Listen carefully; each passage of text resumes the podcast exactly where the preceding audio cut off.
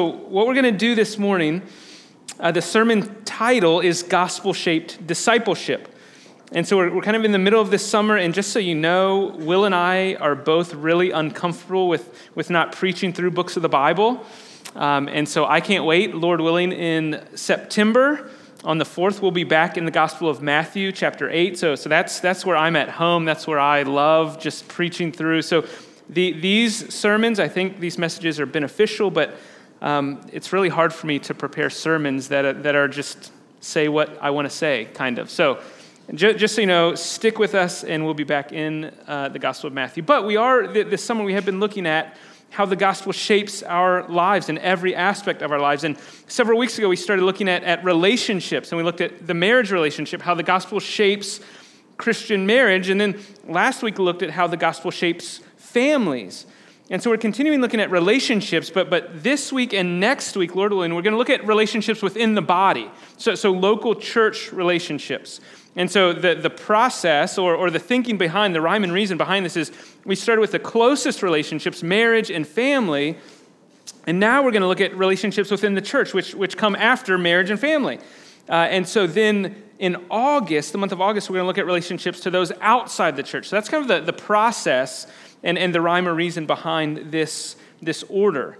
And so, this week and next week, Lord willing, the two aspects of relationships within the body of Christ, within the local church, are going to be this week discipleship and next week discipline. Okay, so we're going to look at discipleship and discipline.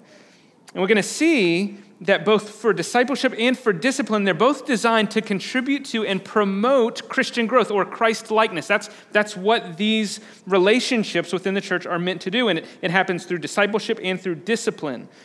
And both of them, dis, discipleship and discipline, have a, an individual and a corporate aspect to them. There's overlap.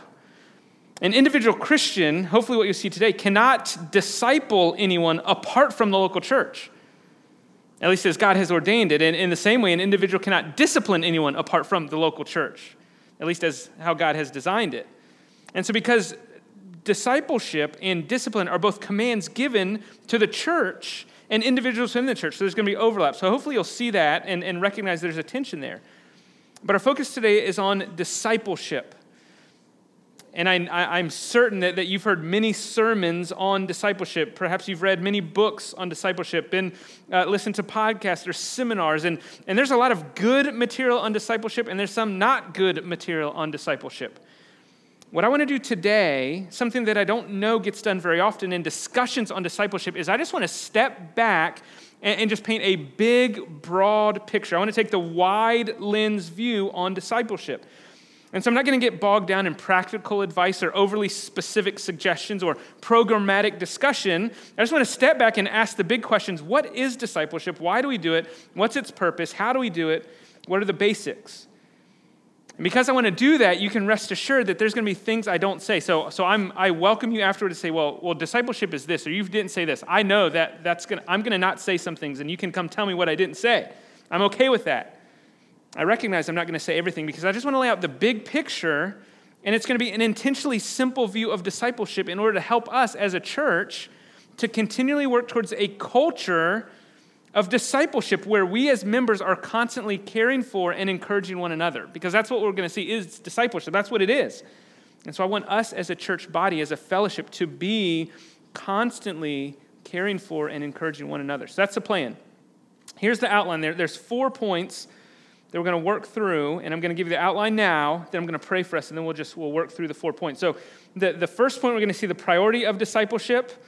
You have to bear with me. They are all starting with P's. Uh, priority of discipleship, the purpose of discipleship, the place of discipleship, and the practice of discipleship. We'll work through each one of those um, as we go. But, but let me, before we begin, let me pray for our time together. So let's pray. Father, as we just read in Titus 2, my prayer for myself, my prayer for us as members of this local body, my, my prayer for Christians here and worldwide is that we would live lives that adorn the gospel of our great God and Savior. I pray that our lives would, would affirm and give credence and credibility to what we say we believe. We repent for failing to live consistent with our confession. We ask that you would give us grace to repent as often as we fail to live according to our calling. Father, I pray that you would make us here at Fox Hill Road Baptist Church zealous for good works. And I pray specifically that, that relationships within this body would be would grow and would be used to encourage one another. So thank you for your family. Thank you for this local church and, and the many all over the peninsula and in the state and in the world um, who have gathered together as, as brothers and sisters at this time on this Lord's Day to encourage one another. So I pray that you would that you would glorify yourself in the gathering of your people and in their lives and relationships. And it's in Christ's name we pray. Amen.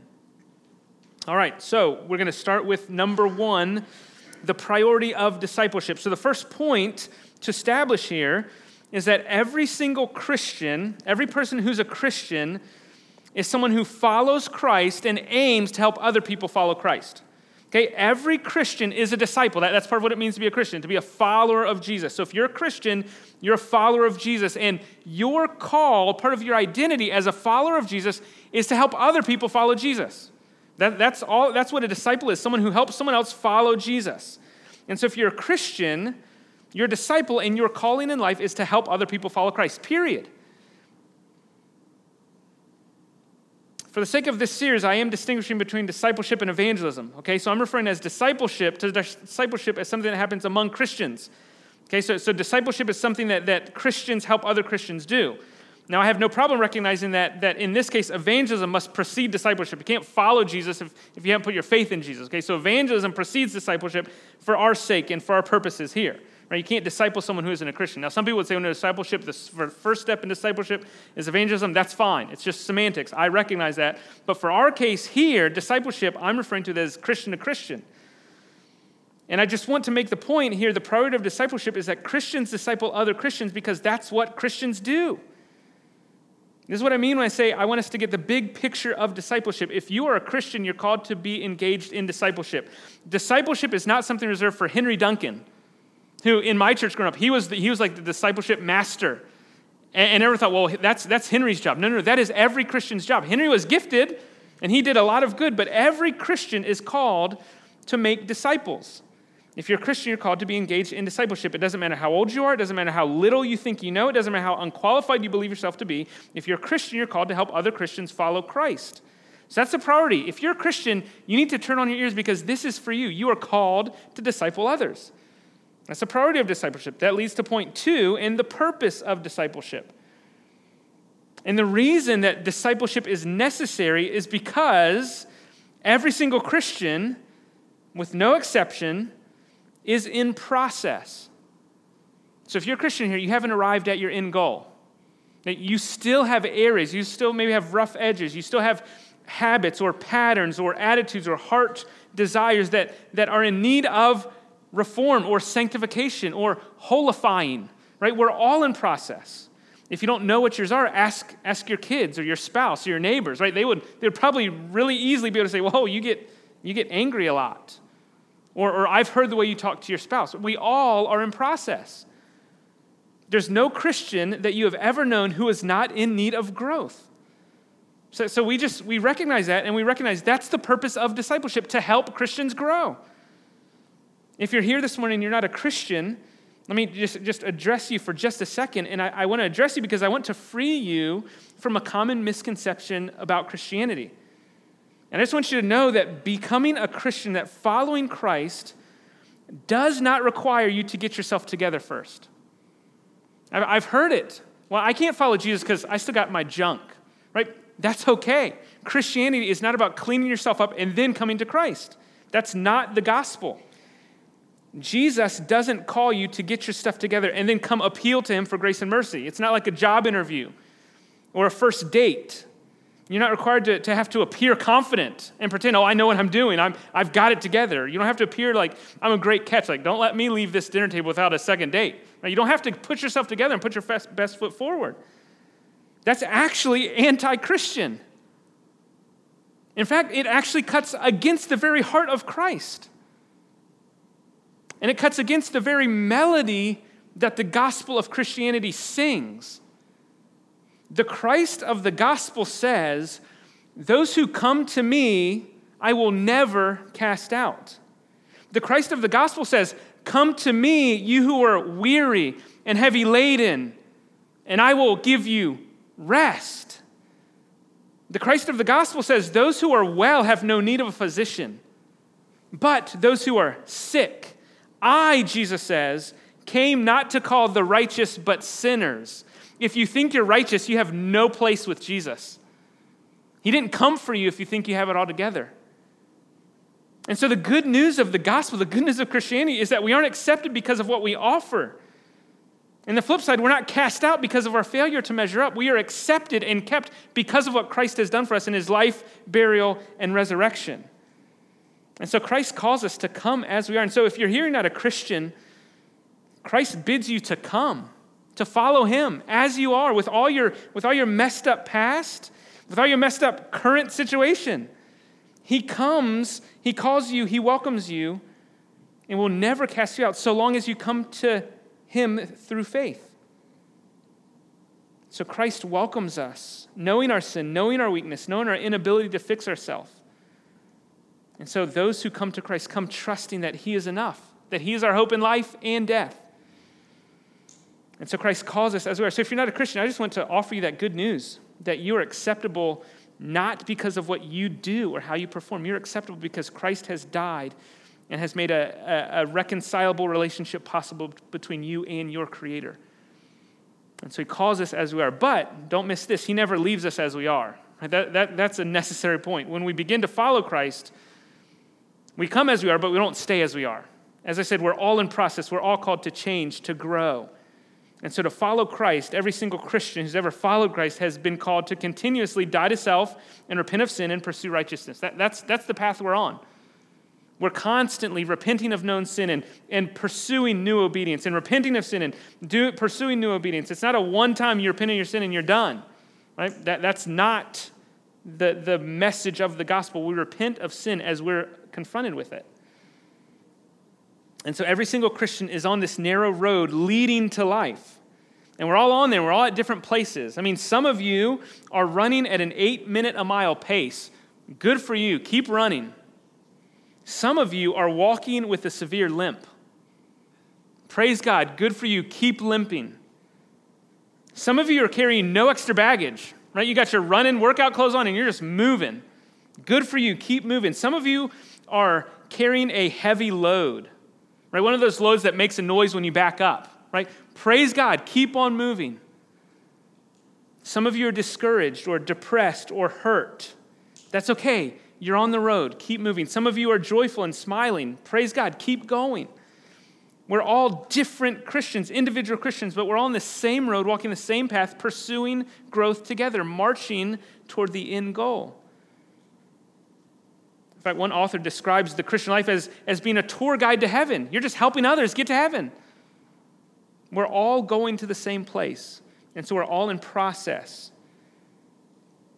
And so we, we just recognize we all have issues. We all do. I would tell you to look at the person beside you, right or left, and say, You have issues, but I'm not going to do that. But they do. And you have issues, and I have issues. But God is not content to leave us where we are. He, he's called us and given us much help in growing and changing. And so, because we're all in need of growth and change, we're called to discipleship. Because discipleship is one of the ways that God uses to change us. So, when you think about discipleship, think about just helping others grow. I mean, that, that's, that's discipleship. I'll give you a definition later, but, but at this point, just recognize discipleship is deliberately doing spiritual good to someone so that he or she will become more like Christ. Just helping someone else grow. It can happen in a whole host of ways. It can be, but it doesn't have to be this formal, organized, structured relationship that meets once a week for 12 months or, or once a week for 20 years. It can be, but it doesn't have to be. It can be, doesn't have to be a mentor mentee relationship where someone is clearly the, the teacher or the expert or, or someone who, who is in, investing in someone else. And, and so it can be, but it doesn't have to be a mentor mentee relationship. It can be, it doesn't have to be part of this church program. Like sign up for our discipleship training. It can be, but it doesn't have to be. It can happen a whole host of different ways. There's no one size fits all. So that's why I just want to step back and say it's simply helping other people grow in Christ. So discipleship is calling of every Christian And the purpose of discipleship is Christian growth because we're all in process. That's the purpose of it, which leads, thirdly, to the place of discipleship. Now, now this is where may, maybe you'll, you'll disagree. Hopefully, you don't disagree with anything I've said, big picture wise, but, but here maybe, maybe there will be some, some room for discussion. Many of you have probably had positive experiences with discipleship focused ministries or organizations. And so, for instance, I thought about, the Navigators. Navigators is a, is a, is a discipleship based parachurch ministry. started, I think, with, with, within the Navy, and, and now it's worldwide, college campuses all over the world. And, and they are a discipleship ministry. For me personally, at, at, at uh, Christopher Newport University, InterVarsity Christian Fellowship was, was a discipleship ministry that, that the Lord used greatly in my life. Think about Young Life is another discipleship ministry. Some of you maybe are part of a, a ladies group called Bible Study Fellowship or, or a MOPS group. Right? These are all ministries that, that focus on discipleship, and, and they are beneficial, and God has used them. And that benefit and effectiveness notwithstanding, the primary place of discipleship is within relationships in the local church not primarily in parachurch ministries like the Navigators or your, your campus ministry. The primary place of discipleship is relationships within the local church. That's the place of discipleship. I mean, I would actually go as far as to say that the effectiveness of many of these parachurch ministries is due to the ineffectiveness of the local church. I mean, to my shame, as a college student, my church was University Christian Fellowship. I didn't need the local church because all my needs were met there. Like I say that to my shame. The local church is called to be engaged in discipleship. And I think the ineffectiveness of the local church has led to the need for these parachurch ministries.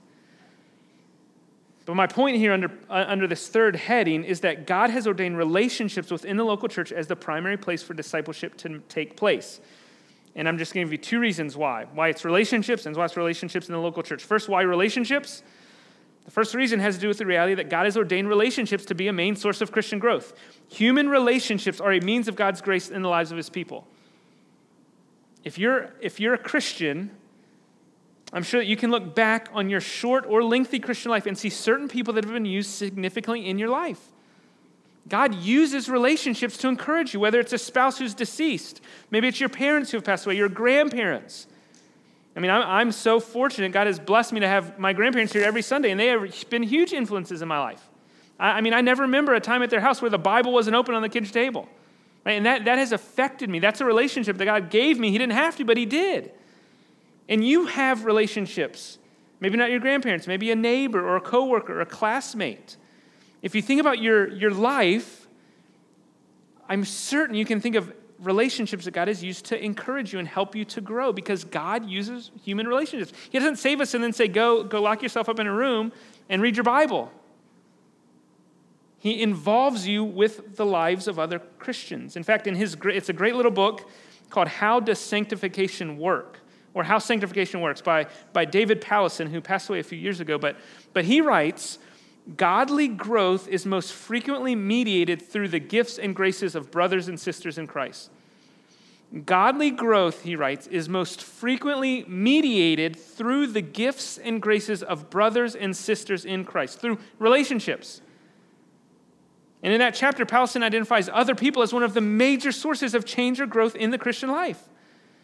God, in His mercy, surrounds us with other Christians to help us grow. They teach us, they encourage us, they live their lives before us, they rebuke or correct us when needed, they comfort us. And in all those ways, God is doing those things through individuals. Christians are given to one another to help each other grow. So, this is, this is the first reason why relationships are the primary place for discipleship to take place. But the second reason, it's not just any relationship, it can be, and it is many relationships, but the primary place is relationships within the local church.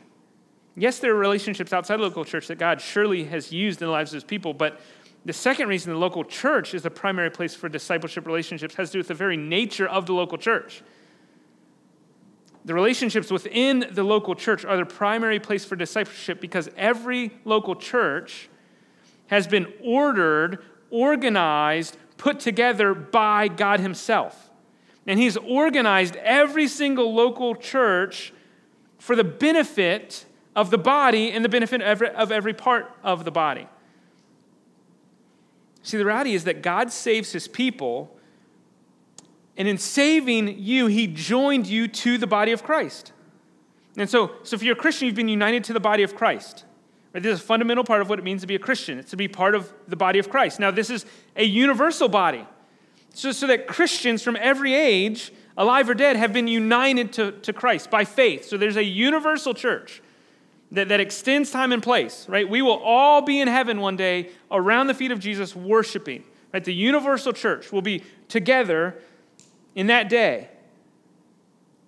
But the result of being part of the body of Christ universally is that you have a part to play in the body of Christ locally.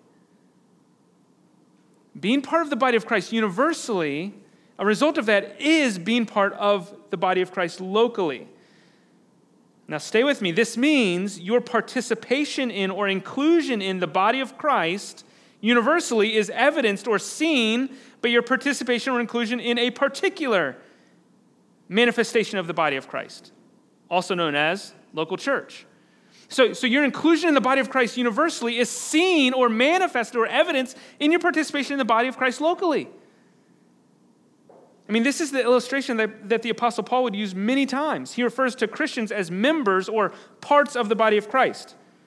1 Corinthians or Ephesians, he talks about there's many members, but one body. Many parts, many diverse parts, differing parts but all the different parts combine to constitute and serve the one body, right? This is diversity and unity. The many make up the one. That's the language that he uses. And my point here is to state as plainly as possible that if you tell me you're a Christian, if you tell me you're a follower of Christ, while at the same time telling me you don't see a need to be part of a distinct, set apart group of Christians, a local church, I'm going to tell you go read 1 Corinthians 12 specifically verse 14, which says, For the body does not consist of one member but many, and ask you point blankly how beneficial your hand would be if you separated it from your body. Simple question. Or if you, you have a, a particular love for your hand, I'd ask you, how helpful would your, would your foot be if it was severed from your body? Not, not, not helpful. And then a follow up question, the final question would be to ask whether or not a separated hand or a severed foot could actually legitimately be considered part of the body. The body of Christ consists of many members, but all the members function and relate together as one body. Paul would write in 1 Corinthians 12 27, Now you are the body of Christ and individually members of it. So he had no problem telling the church at Corinth, you are the body of Christ. He doesn't say, now, now you're just a local body, there's a universal body. He says, you are the body of Christ. And individually, you are members of that. And so, how someone can claim to be a member of Christ while not actively functioning in the body of Christ, in the local church, the local manifestation of the body of Christ, I will never know. Because I don't know how you recognize a member apart from its function. All of that to say, the second reason why relationships within the local church are the primary place of discipleship is that the place where God has united specific Christians to pursue and promote spiritual growth together is the local church. He calls you to join his people. You don't do that apart from showing up at a specific address, at a specific time, at a specific place. God has given us relationships with others as a means of growth, reason one, but he's, God's also given us a specific place to find those specific relationships, which is the local church. So the local church is the primary place where discipleship relationships are to be pursued, which leads us finally to our fourth point the practice of discipleship. Now, realize I haven't even given you a definition yet. So, so let me start this last section. This is just going to be practical, but I want to start with a definition. At its most basic level, discipleship is, here's definition, Christians intentionally encouraging other Christians within the context of the local church. Christians intentionally encouraging other Christians within the context of the local church. It's not overly complicated, it's not extremely confusing. Christians, or discipleship isn't Christians intentionally encouraging other Christians. Another author defined it, as I mentioned earlier, deliberately doing spiritual good to someone so that he or she will be more like Christ. I think that, that gets to a similar point. The simplicity, deliberately doing spiritual good to someone. Some churches and organizations have more formal or organized definitions of discipleship, which can or cannot be helpful. Some churches take more structured, programmatic approaches, and these can or can't be helpful. But underneath it all, discipleship is what happens through intentional relationships within a local church. And, and so, in my case, discipleship has, always been programmatic. And I just want to say, first and foremost, discipleship isn't a program. It's not something that, that, that the church has to have this formal structure for. It can, and sometimes it's really helpful. But it's not first and foremost a program. It's something that every Christian pursues regardless of the structures or programs of the church. Every Christian pursues discipleship through providentially ordained relationships within his or her local church. And so if you're here and you're a Christian, you should be part of a local church.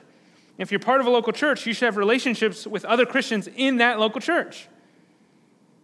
And for you and for me, I'm called to pursue discipleship in the context of those relationships in that place, which means that I should intentionally seek to encourage and spur on my brothers and sisters in Christ that have joined to the same local body as me.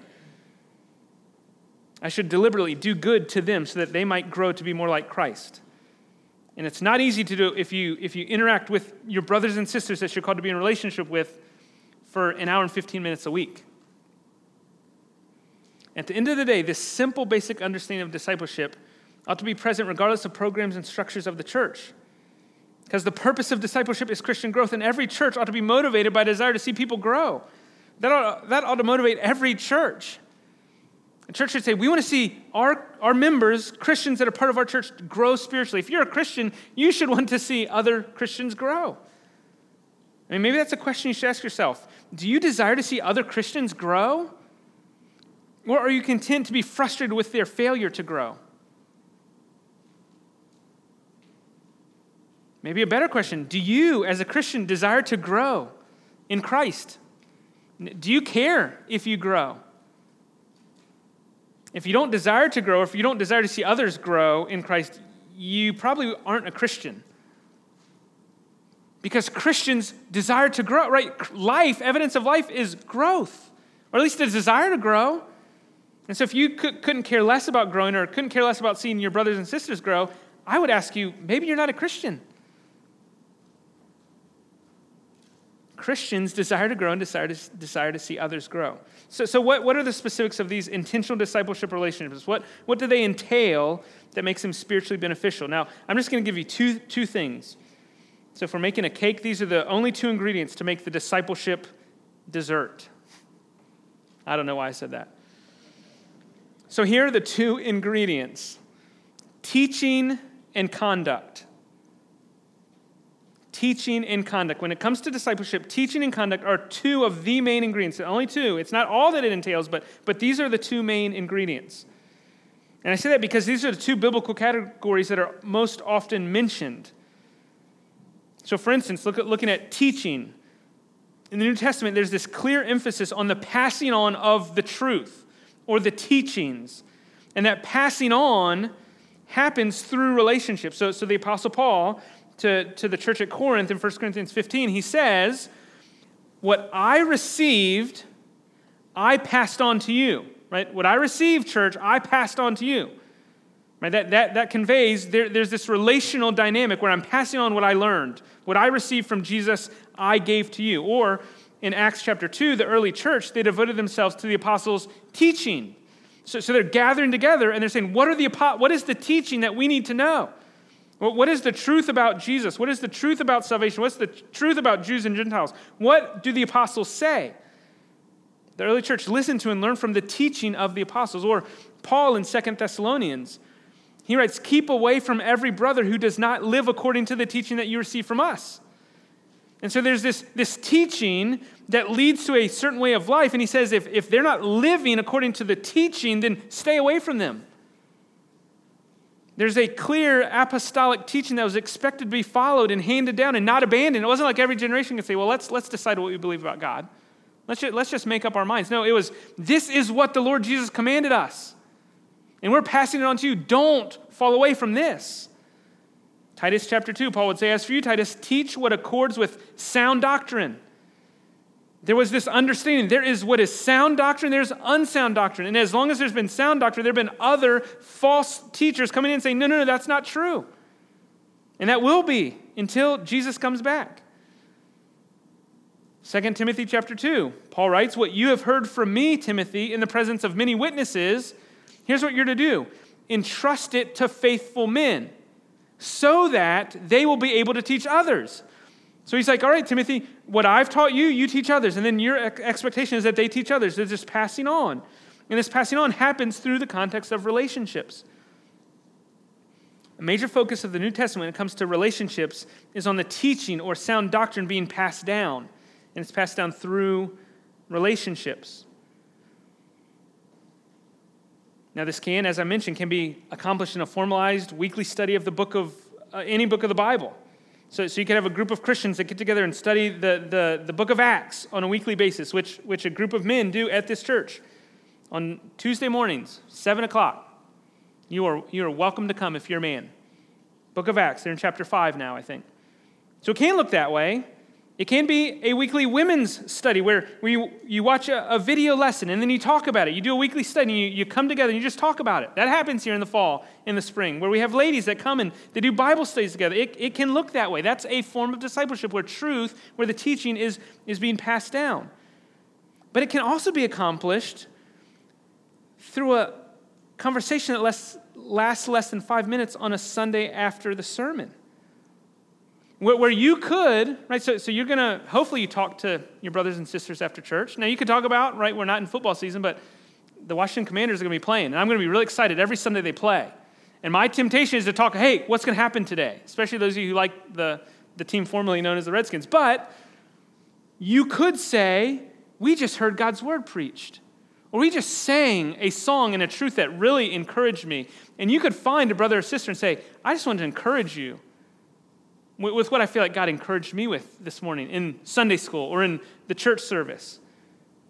That is a form of discipleship where you are, you are passing along, here's a truth about God from His Word that we just observed or, or I just beheld. And I just want you to know that you're intentionally sharing truth with them so that they might be encouraged. This should be the case when you know of someone who's particularly struggling. It can also be accomplished through regular conversations between children and their parents. Dad, why, why do we do this? Or, or what, is, what is this about God? Why doesn't God do this? These are just conversations where discipleship can happen, where, where, God, where truth can be passed along to another. So, regardless of it looks like, a major ingredient in discipleship relationships is the passing on of teaching or truth. But the second ingredient, which I think is even more clearly dependent upon relationships, is conduct or, or way of life. Discipleship relationships are not merely about a transfer of information, they're also about transformation of life. Right? It involves living an observable life before others. So, so when I disciple others, I'm, I'm passing on truth, but I'm also living a life that's consistent with my teaching. As parents, we know this as well as anyone. We, of all people, should not say, do what I say, not what I do. Right? We have to be consistent with our children. That, that's what part of what discipleship is is we live observable, observable lives. I mean, a common refrain again from the Apostle Paul, right in Timothy. He said, You followed my teaching, my conduct, my aim in life. Or in 1 Corinthians, several times they say, Be imitators of me. In 1 Corinthians 11, he says, Imitate me as I imitate Christ. That's the pattern there. Christian lives are meant to aid others in their walk with Christ. I think this is one of the reasons why Christian biographies are so beneficial. Christian biographies are life changing because you're, you're seeing someone else live faithfully before the Lord. Relationships are, are ordained by God to help with Christians' walk. I mean, think about, again, think about your past. Think about all the spiritual activities that you have learned from others. Something as simple as church attendance. Again, I grew up in a, in a household where we were at church Sunday morning, Sunday night, and Wednesday nights. And we were there. And I, that, that's, that's something I learned through the discipleship of my parents. If I want to spend the night at a friend's house on Saturday night, they say, Yeah, you can, but we're picking you up at 9 o'clock because you're going to Sunday school in the morning. Okay, if that's my option, I'll do it. Or singing in a worship service, or praying, or reading and study, or studying your Bible, sharing the gospel with a non believer, loving your spouse, raising your children, and all these practices. There are lots of good books and resources. I love books. You should see my office. I have many, many ministry tools that are known as books. However, you can learn things from watching another Christian that you can't learn from a book. Relationships are God ordained means of growth. They help us know how to live as Christians in this world. In fact, this is one of the functions of pastor elders to set the believers an example in speech, in conduct, in love, in faith, in purity. So, so pastor elders are, are, to be, be normal Christians who are extraordinary examples. Not extraordinary Christians, but ordinary Christians who are good examples. It's part of what it means. And that's so that people can see how the Christian life is supposed to look. In fact, in the letter to the Philippians, Paul would say, Brothers, join in imitating me and keep your eyes on those who walk according to the example that you have in us. Again, the, the pattern of life, that is conduct. A main way that Christians learn how to live Christian lives is through example and, and imitation. And just to be clear, I, I, I must insert this caveat. One of the common objections to these types of relationships is the fear of not being qualified. And I just want to say one of the things that, that living your life before others gives you is a rare opportunity not only to display your strengths, yeah, that, that's helpful, but also to display your weaknesses, to display your your failures, your struggles, your, your dependence upon the Lord. I mean, consider the young mom who's struggling with her kids and, and her life. Consider what message is sent to her when she only sees other moms who have it all together, have the perfect Instagram worthy life. And there's never, never a sad child in the home, right? Imagine the message sent. The message is if you don't have it all together, you're messed up big time. And I can't help you because I have it all together. Or I can never be like her. That's the message that's sent. Or consider the message sent to the engaged couple who only sees smiles and warm affection between the older married couples. Gosh, I wish I had a marriage like them. In fact, Jansen and I, we, we were leading a small group in seminary, and I remember there's another couple who said, when we get in arguments, we tell ourselves, I bet Nathan and Jansen never fight like this. And I said, no, no, no, no, no. We fight just like that because that is an opportunity for people to see this is what the Christian life looks like. It's not always smiles. There's, there's struggle, there's discouragement. That's just real life. And so, discipleship, opening yourself up and having a relationship with someone that, that you are letting in, there's a risk. But there's great glory to be had for God who sustains you in the midst of difficulties. There's enormous encouragement to be had in seeing other Christians struggle and toil to live faithful Christian lives. So don't let the fear of someone seeing your weaknesses prevent you from intentionally investing in others. We're all weak, we're all in process, we're all great sinners looking to Jesus, our great Savior. The gospel frees us to live transparently before others. You don't have to be afraid of being found out. So, as I close, what to do next? I just have a few points and then we're done. What to do next? First, join a local church. If you're not part of a local church, join a local church. I think this is a good option, but it's not the only option. Find a church to join and be part of and invest in. Don't just join for your own sake, though you will be benefited. Join for the sake of those who need you, those body parts who are lacking because they don't have you there. Pray, ask Lord to give you wisdom. Join a local church that you can be part of and serve. If you're already a church member, I would say prioritize participation in your local church. Take opportunities to fellowship with others, whether it's an official church function, whether it's you just taking the initiative and inviting others into your messy home. It's okay. We all have messy homes. They just get clean 20 minutes before you show up most of the time. So invite others into your home. Participate in relationships within your local church. Next thing to do, consider your immediate family. Here's where there's overlap with, with marriages and families. If you're a, a Christian and you have immediate family members in your household right now, consider how you might disciple them. Ask how you might intentionally encourage those within your immediate family, your spouse, your children, your siblings. God has placed you in a context with relationships that you don't have to work at. You're around them every day. So ask, how can I use the influence that I have now, the relationships I have now, to encourage? And so maybe as, as a husband and wife, maybe when you get home, just have this conversation say, We haven't done this well. We acknowledge that. Let's start doing this.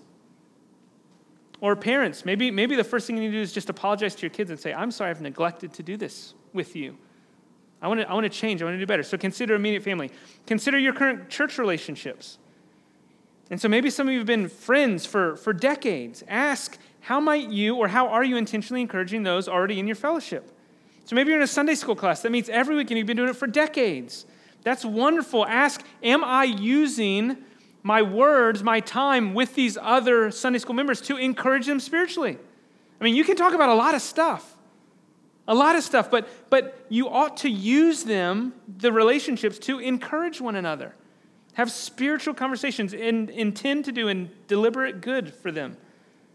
How could you lead a change to shift the relationships that you have within the body towards more spiritually encouraging discussions? Maybe you're, you're part of the church. Next thing to do, consider other members who you could learn from. Are there examples that you see that say, I want my marriage to look like that? Maybe they would be willing and, and approach them. Yeah, it's risky. They may say, No, I don't have time. That's okay. Please don't say that. Make time. If someone asks you to help them, make time. But consider who's someone that you could that you could encourage. Or maybe you see a young family or a single or someone in the same realm of work that you are retired from, and you could say, I think I could encourage them. Pursue those relationships. Be intentional. Reach out. Ask the Lord to give you wisdom. Who is someone that I could learn from or encourage? And then the last thing to do, and this is the last point, is pour out your life for others. Do all those first steps and then just pour out your life. Just pour out your life for others, recognizing the reorientation that's fundamental to the Christian life. If you're a Christian, you are not to live for yourself. You have been crucified with Christ, you've been raised again so that you might live for others. And so pour out yourself for others. God, show me the others, and just pour out yourself. Inconvenience yourself, sacrifice pay the price of living for others because that's what God's called us all to do. And so, my prayer is that we would become a culture of disciple makers where every single member recognizes his or her responsibility to build up and encourage everyone else. I mean, just imagine what, what our church could look like if, if we're all pouring ourselves out for the good of others. Every single member is, is caring for and, and building up and serving every other member. All are considering, hey, everyone else in that church is more significant than me. Every other member is more significant than me. I want to do good to every other member I can. All that God gives me opportunity to, I'm, I'm just going to bless them and serve them and encourage me. Imagine what the church would look like. If we're all considering others, we're not considering ourselves. That's my prayer. Can you imagine the unity and the joy that could characterize this fellowship? Let me pray as we, as we close.